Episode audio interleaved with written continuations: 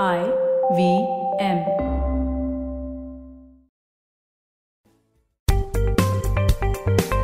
नमस्ते दोस्तों, स्वागत है आपका, क्योंकि इस पॉडकास्ट का नाम है आपका पैसा वैसा, सवाल आपके जवाब हमारे। मैं हूं आपका होस्ट अनुपम गुप्ता। आज हम बात करने वाले हैं पीएमएस, पोर्टफोलियो मैनेजमेंट स्कीम के बारे में। मेरे आज के एपिसोड के मेहमान है Akhil Chaturvedi, head sales and distribution at Motilal Oswal asset management. और नॉर्मली मेरे हिंदी पैसा वैसा के गेस्ट इंग्लिश पैसा वैसा में भी आए हुए, लेकिन अखिल पहली बार यहाँ पे आ रहे हैं। सो अखिल, आपका स्वागत है। थैंक यू सो मच हमारे लिसनर्स के सवालों का जवाब देने के लिए। धन्यवाद धन्यवाद बहुत बहुत धन्यवाद अनुपम, बहुत अच्छा लगा आपके शो में आके।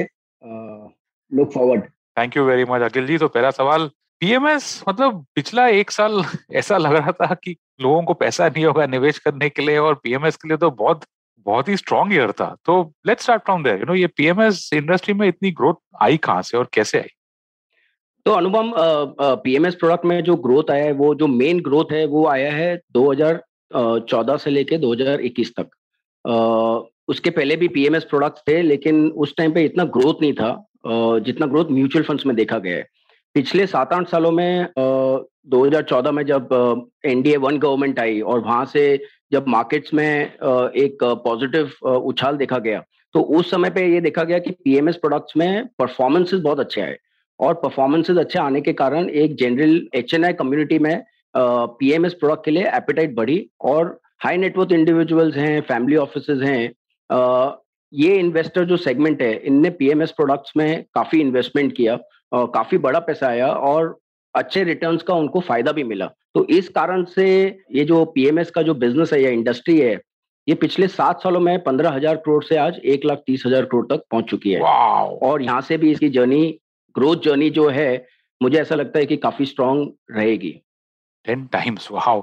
तो अखिल जी, ये जो यू नो, मैं अभी सिर्फ वो निवेशकों की बात करूंगा जिनके पास पचास लाख है। मेरे ख्याल से सेबी का अभी नया रूल था, एक जमाने में मेरे ख्याल से पच्चीस लाख हुआ करता था पीएमएस के लिए, वो भी आज की तारीख में पचास लाख हो गए।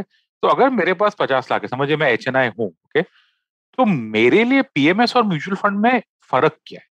तो ये क्वेश्चन काफी आता है मेरे पास भी। और तो basically net net mutual fund और पीएमएस में बहुत ज्यादा कुछ फर्क नहीं है। दोनों जो प्रोडक्ट्स हैं उसमें अंडरलाइंग इक्विटी के स्टॉक्स खरीदे जाते हैं। म्यूचुअल फंड्स के कोई आप स्कीम खरीदेंगे, उसके अंदर भी एक स्टॉक्स रहेंगे, और पीएमएस का पोर्टफोलियो खरीदेंगे तो भी उसमें आपको इक्विटी के स्टॉक्स मिलेंगे। बट डिफरेंस ये है कि पीएमएस प्रोडक्ट्स बड़े स्टैंडर्डाइज्ड होते हैं, काफी हद तक रेगुलेटेड हैं, Uh, काफी सारे डूज एंड डोंट्स हैं। तो प्रोडक्ट जनरली डिजाइन जो होती है वो लो वॉलेटिलिटी uh, और बहुत ज्यादा रिस्क नहीं ले फंड मैनेजर्स, उस हिसाब से डिजाइन uh, किए जाते हैं। पीएमएस प्रोडक्ट जो होते हैं वो थोड़े से बुटीक होते हैं, फोकस्ड पोर्टफोलियोज होते हैं, कॉन्सेंट्रेटेड पोर्टफोलियोज होते हैं, जिसमें नंबर ऑफ स्टॉक्स जो होते हैं वो पंद्रह बीस पच्चीस से ज्यादा होते नहीं है। और फंड मैनेजर का जो एक ऑब्जेक्टिव uh, uh, होता है पीएमएस में, वो ये होता है कि इंडेक्स से जितना दूर रहो उतना दूर रहने की कोशिश करते हैं। Concentrated portfolio, high conviction portfolio बना के एक एब्सोल्यूट रिटर्न जनरेट की कोशिश करने की वो रहती है। Mutual funds relative return products हैं और पीएमएस एब्सोल्यूट रिटर्न प्रोडक्ट्स हैं। तो स्टैंडर्डाइजेशन वर्सेस बुटीक पोर्टफोलियोज, ये पहला डिफरेंस है। Relative return versus absolute return, ये सेकेंड डिफरेंस है, राइट। थर्ड, पीएमएस में जनरली आपका चर्न रेशियो बहुत कम रहता है। It is a buy and hold portfolio. तो फंड मैनेजर्स आपके पोर्टफोलियो में कंपनीज खरीदेंगे, और जब तक कंपनी अच्छी करती हैं वो जनरली पोर्टफोलियो में इन्वेस्टेड रहती हैं। म्यूचुअल फंड्स में चर्न रेशियो थोड़ा सा ज्यादा रहता है, तो वो भी एक डिफ्रेंसिएशन है जो इन्वेस्टर्स को पीएमएस में पार्टिसिपेट करके अच्छा लगता है। एक बहुत बड़ा फर्क है, म्यूचुअल फंड आप खरीदते हैं तो आपको यूनिट्स मिलते हैं फंड के, पीएमएस आप खरीदते हैं तो आपको स्टॉक्स मिलते हैं आपके खुद के डीमैट में। तो unit holder versus owner of the company, तो ये एक बहुत बड़ा फर्क है कि इन्वेस्टर्स को ऐसा लगता है कि उनके ही डीमैट में स्टॉक्स हैं, उन स्टॉक्स में जो डिविडेंड आता है वो उनके ही बैंक में आता है, वो स्टॉक्स किस तरीके से बढ़ रहे हैं वो उनको देखने को मिलता है। तो ये सारे जो ये सारे एडवांटेजेस हैं पीएमएस के, जो इन्वेस्टर्स को आकर्षित करते हैं। करेक्ट। अखिल, एक चीज मुझे यू नो काफी इंटरेस्टिंग लगी कि मोतीलाल ओसवाल एएमसी के पास सब कुछ है, मतलब इक्विटीज में तो लाइक जैसे इक्विटी सही है, तो आपके पास म्यूचुअल फंड भी है और आपके पास पीएमएस भी है। तो हमारे लिसनर्स को ये बताइए कि mutual funds mutual funds okay this time mutual funds कौन से एरियाज में, कौन से स्पेसिफिक प्लेसेस में पीएमएस से अच्छे हैं। आपने पीएमएस का, का तो बता दिया आपने, ठीक है, ये बुटीक है और उसमें आप एक्चुअली डायरेक्टली होल्डर हैं, वेयर एज म्यूचुअल फंड में आप एक यूनिट होल्डर हैं। अभी उल्टा करते हैं, म्यूचुअल फंड्स कौन से एरियाज में पीएमएस से अच्छे हैं? uh, सबसे पहले म्यूचुअल uh, फंड्स की जो सबसे खास बात है वो कन्वीनियंस है। It is the most convenient vehicle to invest, मतलब इससे सरल तरीके से आपको इन्वेस्ट करना है कैपिटल मार्केट्स में, वो आपको म्यूचुअल फंड्स ही दे सकते हैं। सौ रुपए से आप स्टार्ट कर सकते हैं, तो मिनिमम इन्वेस्टमेंट हंड्रेड रुपीज ही है। uh, सारे ट्रांजैक्शन डिजिटल हो रहे हैं, तो आप कुछ वो फिल इन द ब्लैंक्स करिए और आपका आपका म्यूचुअल फंड अकाउंट रेडी है, आप उसको फंड कर सकते हैं। तो convenience is the number one positive of PM of mutual funds. Number two, tax efficiency. ये सबसे खास बात है म्यूचुअल फंड्स में, क्योंकि म्यूचुअल फंड्स एक ट्रस्ट स्ट्रक्चर है। तो म्यूचुअल फंड्स के अंदर जब फंड मैनेजर्स स्टॉक्स खरीदते हैं और उन स्टॉक्स में जब प्रॉफिट बुकिंग करते हैं तो फंड लेवल पे टैक्स नहीं लगता है। पीएमएस में जब फंड मैनेजर्स खरीद बेच करते हैं तो इमीडिएटली टैक्सेशन अप्लाई हो जाता है। तो कन्वीनियंस में म्यूचुअल फंड्स स्कोर करते हैं, टैक्सेशंस में टैक्सेशन में भी म्यूचुअल फंड्स पीएमएस से ज़्यादा अच्छा स्कोर करते हैं। uh, और third, it is low risk. Generally जैसे कि मैंने बताया कि रेगुलेशंस काफ़ी स्ट्रांग है, तो उसके कारण पोर्टफोलियो में जनरली डाइवर्सिफिकेशन ज़्यादा होता है और इंडेक्स हगिंग थोड़े ज़्यादा होते हैं। तो पोर्टफोलियो मैनेजर जनरली अवॉइड करता है ज़्यादा रिस्क लेने का और बेंचमार्क को आउट परफॉर्म करने की कोशिश करता है। ठीक है, परफेक्ट। अभी पीएमएस में एक स्पेसिफिक टर्म है, ठीक है, डिस्क्रेशनरी और नॉन डिस्क्रेशनरी। तो पीएमएस में ये डिस्क्रेशनरी पीएमएस क्या होता है, नॉन डिस्क्रेशनरी पीएमएस क्या होता है और मोतीलाल ओसवाल क्या ऑफर करते हैं? तो बहुत सिंपल है, डिस्क्रेशनरी पीएमएस मतलब ये होता है कि फंड मैनेजर डिसाइड करता है आपके पोर्टफोलियो में क्या खरीदना है, क्या बेचना है, कितना खरीदना है, कितना बेचना है। नॉन डिस्क्रेशनरी पीएमएस में फंड मैनेजर को इन्वेस्टर से कंफर्मेशन लेना पड़ता है कि आपके पोर्टफोलियो में हम ये खरीदना चाहते हैं या हम ये बेचना चाहते हैं, आप ओके हैं, आप ओके नहीं है।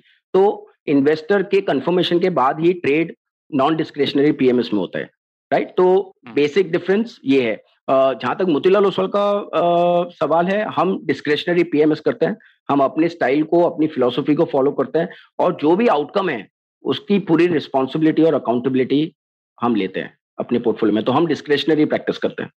Very interesting. अखिल, मुझे एक सवाल इसमें मुझे पूछना है आपसे कि समझिए मैं आपके पास आता हूँ, मेरा एग्जिस्टिंग इक्विटी पोर्टफोलियो है, ठीक है, समझिए let's say it's more than fifty lakh, तो पचास लाख के ऊपर है। मेरे पास सौ शेयर एक्स के, हजार शेयर वाई के, दस शेयर, तीस चालीस। You will know better than this than me, because आपके पास ये लोग आते हुए कि यार कुछ करो मेरे पोर्टफोलियो का। तो ये जो मेरा एग्जिस्टिंग पोर्टफोलियो है, क्या ये मैं इसको समझिए ट्रांजेक्शन कर सकता हूँ पीएमएस में या कन्वर्ट कर सकता हूँ पीएमएस में, या मैं आपको देख सकता हूँ कि भाई आप ही मेरे लिए संभालिए, ऐसा कुछ होता है? मतलब absolutely right. I mean PMS में जनरली आप uh, तीन तरीके से इन्वेस्ट कर सकते हैं। आप अपना एग्जिस्टिंग स्टॉक पोर्टफोलियो ट्रांसफर कर सकते हैं पीएमएस प्रोवाइडर को। uh, वो आपका जो एग्जिस्टिंग स्टॉक पोर्टफोलियो वो हम बेच के अपने पोर्टफोलियो में और अपने स्टाइल में कन्वर्ट कर लेते हैं। नंबर टू, आप पूरा का पूरा कैश दे के खरीद सकते हैं। तो अगर मिनिमम पचास लाख है तो आपने पचास लाख चेक दिया और आपने एक्टिवेट कर लिया अकाउंट। एक हो गया पूरा स्टॉक ट्रांसफर। दूसरा हो गया मिक्स ऑफ बोथ।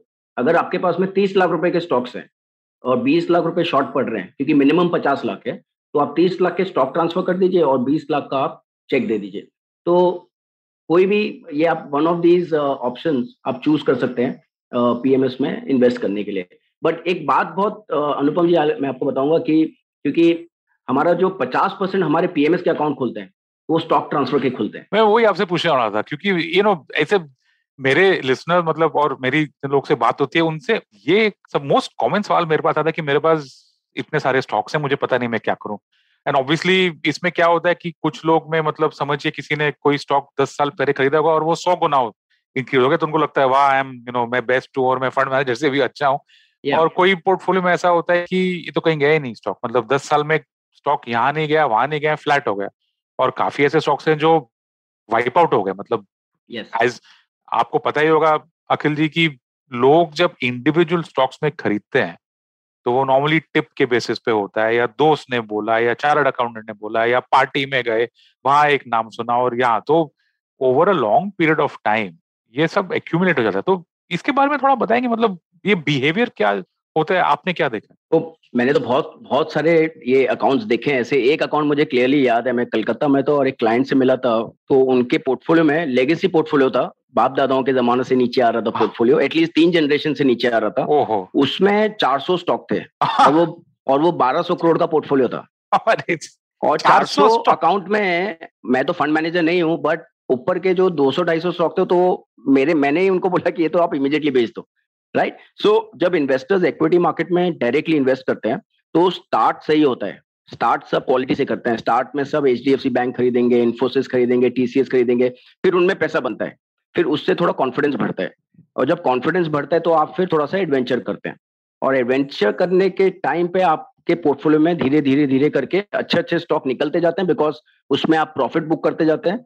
और नए जो कंपनी आती हैं वो वो generally low quality companies portfolio में आती हैं और फिर वो कंपनियों के प्राइस जो है वो गिरते हैं।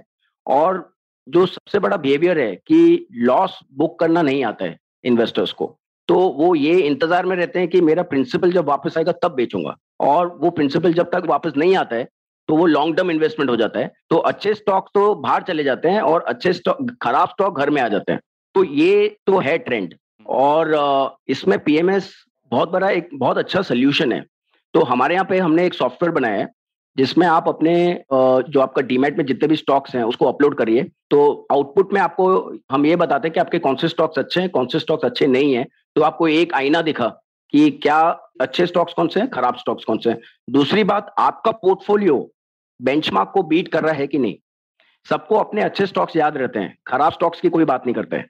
तो जब इन्वेस्टर अपना खुद का पोर्टफोलियो और उसका रिटर्न बेंचमार्क से देखता है और जब अंडर परफॉर्मेंस देखता है तो एक और घंटी बजती है। तो एक तो अच्छा पोर्टफोलियो वर्सेस खराब पोर्टफोलियो, दूसरा बेंचमार्क को बीट कर रहे कि नहीं, और तीसरा फिर हम उनको फंड मैनेजर के पोर्टफोलियो से कंपेयर करके दिखाते हैं कि यही पैसा आपने प्रोफेशनल फंड मैनेजर को दिया होता तो आपका रिटर्न कैसा आता।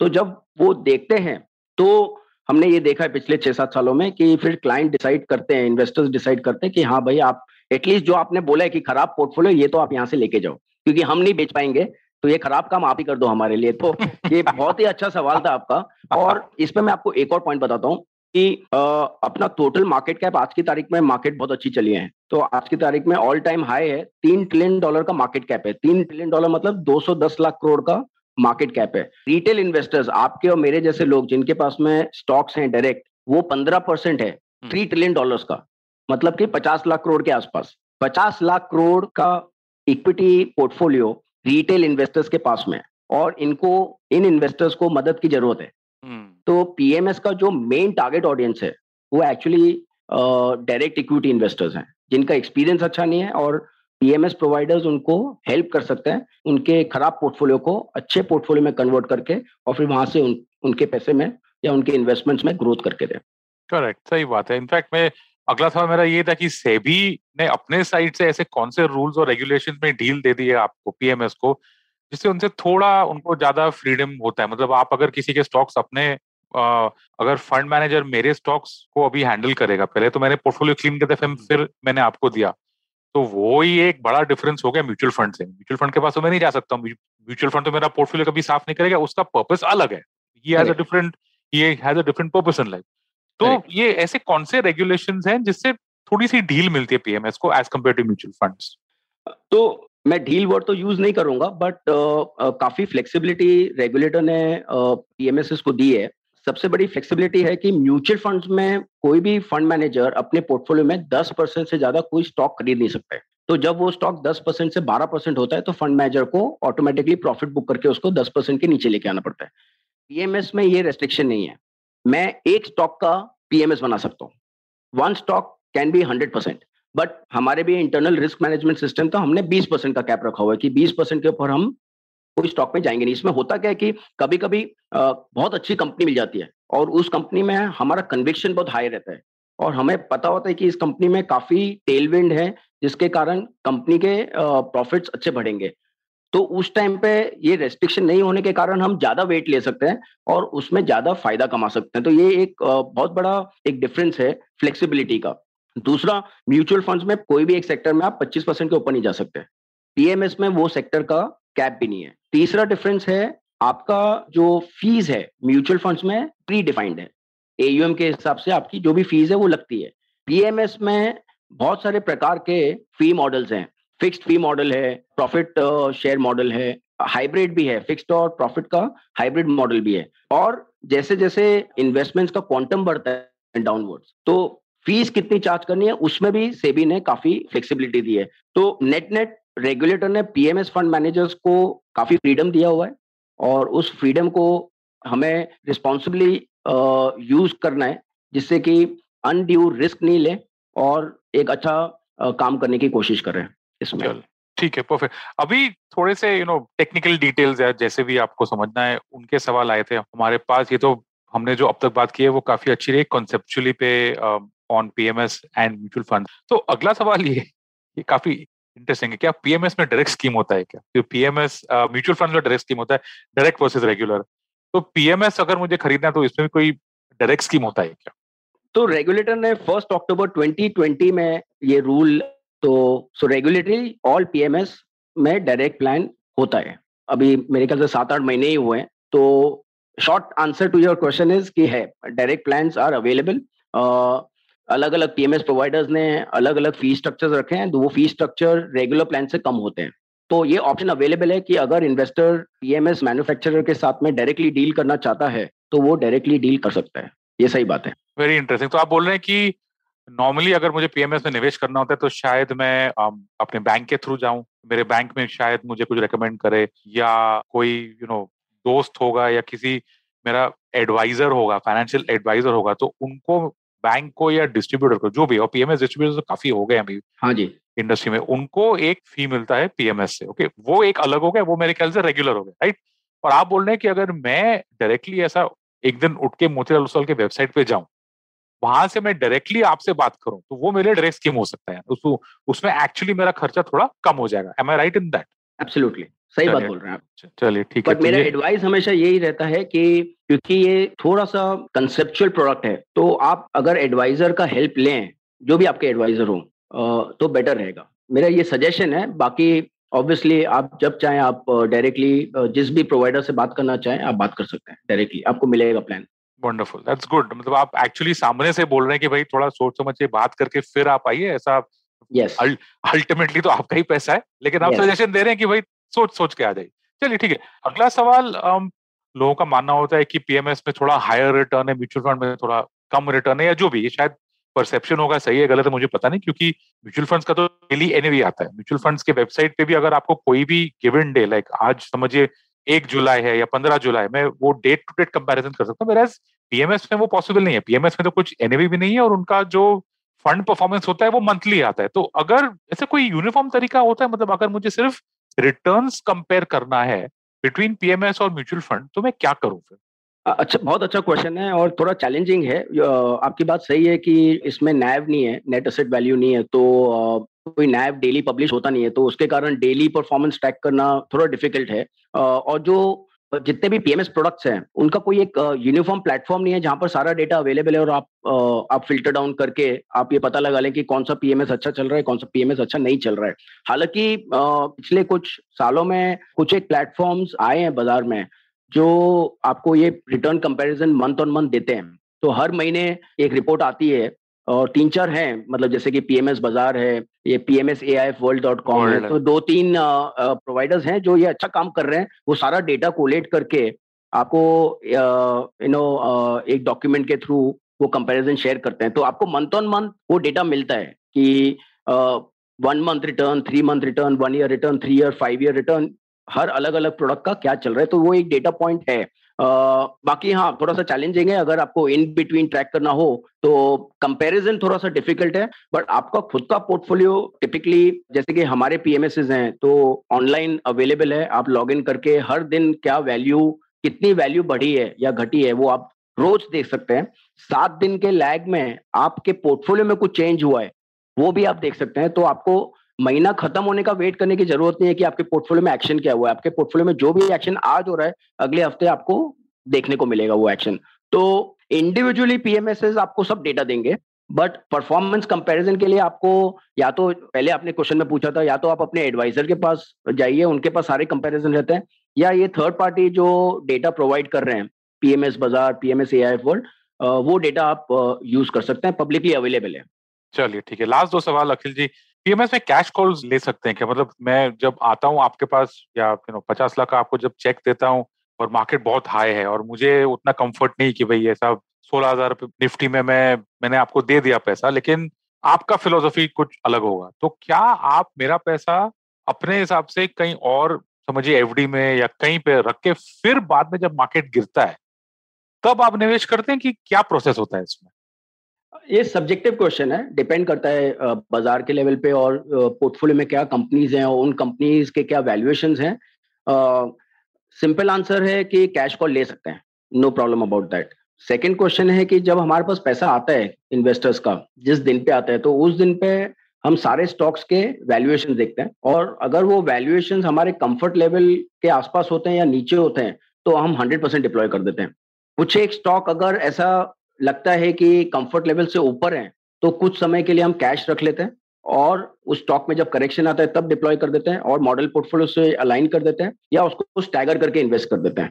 तो सब्जेक्टिव है बट ये पॉसिबिलिटी है और फंड मैनेजर्स जनरली इसको टाइम से टाइम टू टाइम इसको यूज करते हैं, इस ऑप्शन को इस ऑप्शन को ठीक है। और इससे ही जुड़ा हुआ मेरा आखिरी सवाल है अखिल जी की पीएमएस चुनते कैसे? मतलब अभी आपने जैसे फंड मैनेजर का नाम लिया, पीएमएस में तो मेरे ख्याल से सबसे महत्वपूर्ण सबसे जरूरी बात जो सब लोग फोकस करते हैं वो फंड मैनेजर है। फंड मैनेजर की फिलॉसफी क्या है, उसका सोचना क्या है, उसका मतलब long term PMS and mutual की म्यूचुअल फंड में भी फंड मैनेजर ऑफ कोर्स बहुत इंपॉर्टेंट है, पीएमएस थोड़ा उसमें अलग रहता है। तो ये हमारे आखिरी सवाल में एक या तो एक लिस्ट बना के दे दीजिए कि ये तीन चीज आपको सोचने पड़ेंगे या जो भी, यू नो पीएमएस चुनते कैसे? तो काफी सारी पैरामीटर्स हैं। तो पहली बात सबसे इम्पोर्टेंट है कि पीएमएस में जो पीएमएस का मैनेजर है उसका क्रेडिबिलिटी क्या है उस पीएमएस मैनेजर की, ठीक है। तो इंस्टीट्यूशन कितना पुराना है, बैकिंग कौन कर रहा है, राइट। सो सबसे पहले institution, brand, that is very very important because PMS में बहुत ज्यादा प्लेयर्स नहीं है और बहुत सारे प्लेयर्स हाल फिलहाल में ही आए हैं, तो बहुत कम ही ऐसे पीएमएस मैन्युफैक्चरर हैं जिनने दस साल, पंद्रह साल, बीस साल का साइकिल देखा है। तो वो एक लॉन्ग टर्म ट्रैक रिकॉर्ड देखना बहुत जरूरी है। तो पहला हुआ brand, secondly long term track record, कितने साइकिल से गुजरे हैं, क्या अप एंड डाउन देखा है, ठीक है। थर्ड है स्टाइल, क्या स्टाइल है, किस तरीके से स्टॉक्स आइडेंटिफाई होते हैं, किस तरीके से स्टॉक्स खरीदे जाते हैं और किस बेसिस पे स्टॉक्स बेचे जाते हैं, राइट। सो फंड मैनेजर का स्टाइल क्या है, राइट। दूसरा बहुत इंपॉर्टेंट है बिकॉज इसमें मैंने बताया कि अगर बहुत ज्यादा चर्न होता है पोर्टफोलियो में तो टैक्स एफिशिएंसी के कारण या टैक्स इनएफिशिएंसी के कारण रिटर्न गिर सकता है। तो पीएमएस पोर्टफोलियोज में चर्न रेशो क्या है, जितना चर्न रेशो कम है, जितना खरीद बेच कम होती है, उतना पोर्टफोलियो का पोस्ट टैक्स रिटर्न बढ़ता है। तो ये एक फैक्टर है, ये देखना भी काफी जरूरी है। दूसरा, जो पोर्टफोलियोज हैं वो म्यूचुअल फंड से कितने डिफरेंशिएटेड है। अगर मैं आपको पीएमएस में पचास स्टॉक सात स्टॉक खरीद के दूं और म्यूचुअल फंड्स के जैसे हर महीने कुछ ना कुछ खरीद बेच खरीद बेच करूं तो फिर म्यूचुअल फंड्स और पीएमएस में कुछ फर्क नहीं रहा, राइट। सो बहुत ज्यादा अलग हो आपके जो एग्जिस्टिंग म्यूचुअल फंड पोर्टफोलियोज हैं उनसे आपको डिफरेंशिएशन देखने को मिले, style differentiation, stock differentiation, ideation, ये सारी चीजें आपको अलग दिखें। तो आपको uh, या ये सारे जो पॉइंट्स हैं ये आप तरीके से आप म्यूचुअल फंड डिसाइड करते हैं उसी तरीके से आपको पीएमएस uh, डिसाइड करना चाहिए।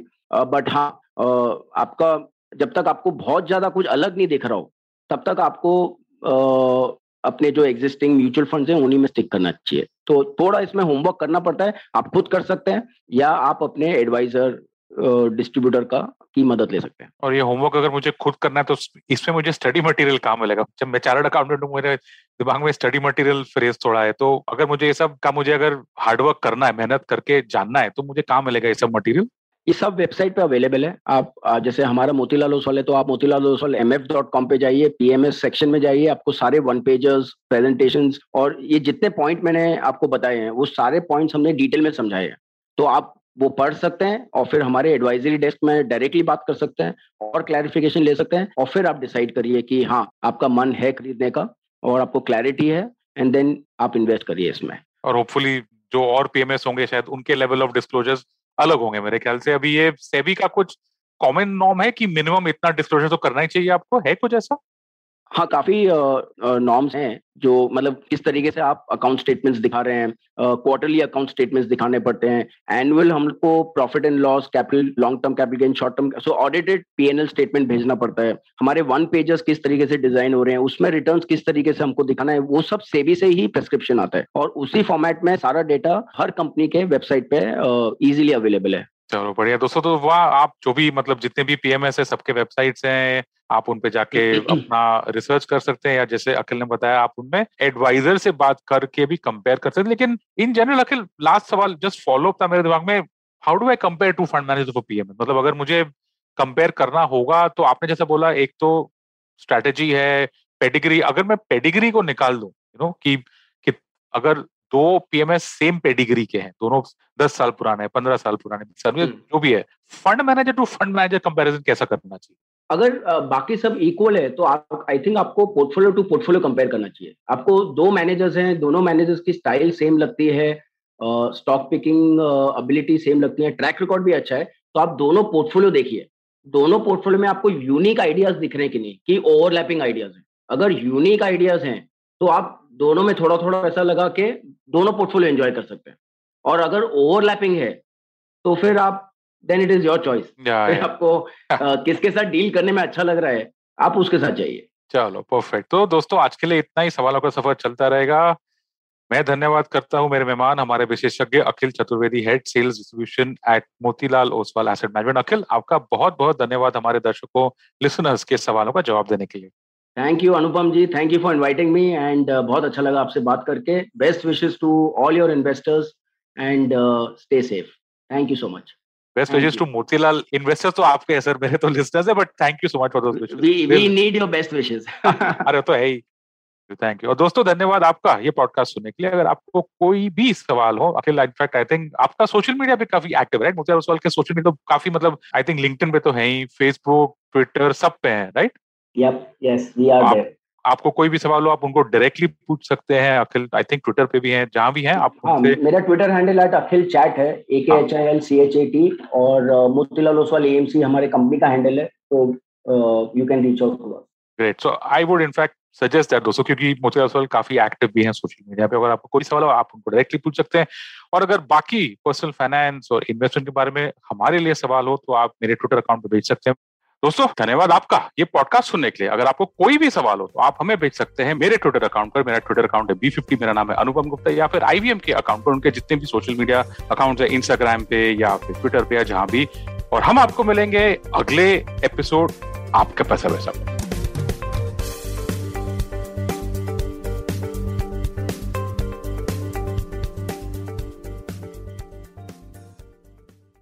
कृपया ध्यान रखें, इस शो में होने वाली सारी बातें केवल सूचना देने के लिए हैं। इन्हें किसी भी तरह की आर्थिक सलाह समझना गलत है। किसी भी निवेश से पहले अपने आर्थिक सलाहकार की मदद जरूर लें।